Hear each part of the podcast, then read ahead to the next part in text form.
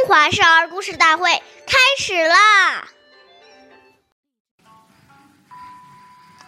亲爱我，孝何难；亲憎我，孝方贤。父母亲喜欢我，做到孝顺并不难；父母亲不喜欢我，或者管教过于严厉时，我还是要孝顺他们，而且还能自己反省检点，做得更好。这才是最可贵的。岁月易流逝，故事永流传。大家好，我是中华少儿故事大会讲述人张恩宇。我今天给大家讲的故事是《王祥卧里》第九集。王祥是晋朝人，他母亲去世后，父亲又娶了继母。继母对王祥很苛刻。经常在父亲身边说他的坏话，久而久之，父亲也不喜欢他了。但王祥仍然很孝顺自己的父母，经常问寒问暖。继母生病了，他总是伺候在旁。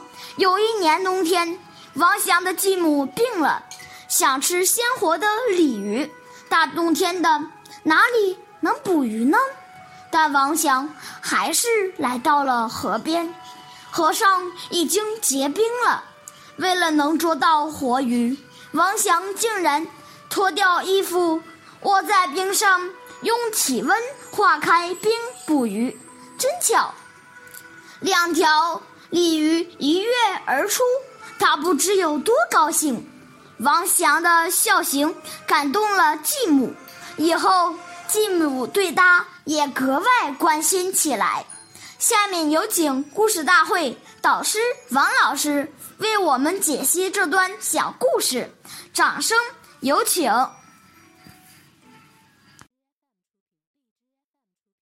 好，听众朋友，大家好，我是王老师。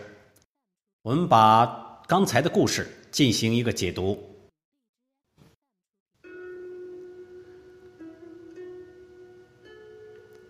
父母即使不辞，也不应成为自己不尽孝的理由。因为父母给予生命，并将我们抚育成人，这个慈德太大，做儿女的用任何方法都无法回报的。但是，父母身上可能会有缺点，作为儿女，应该感恩父母的养育之恩，而加以包容。不可以以此作为自己不孝的理由，这是功利观，而非道义观。人伦之道的关键是先尽自己一方的责任，而不能以他人尽责与否作为我们是否尽责的前提条件。我们与人相处，要记住一个原则。不管别人对不对，自己一定要做对。无论是父母还是身边所有的人，纵使他们用不对的态度对我们，我们依然要用对的态度去面对他们。不然，我们也是跟他们一般见识了，根本没有资格去说别人。以冤报冤，结果会是造成更加严重的。对立矛盾，我们要相信“精诚所至，金石为开”，这样才能上演人生一出一出的好戏。谢谢大家的收听，我们下期节目再见，我是王老师。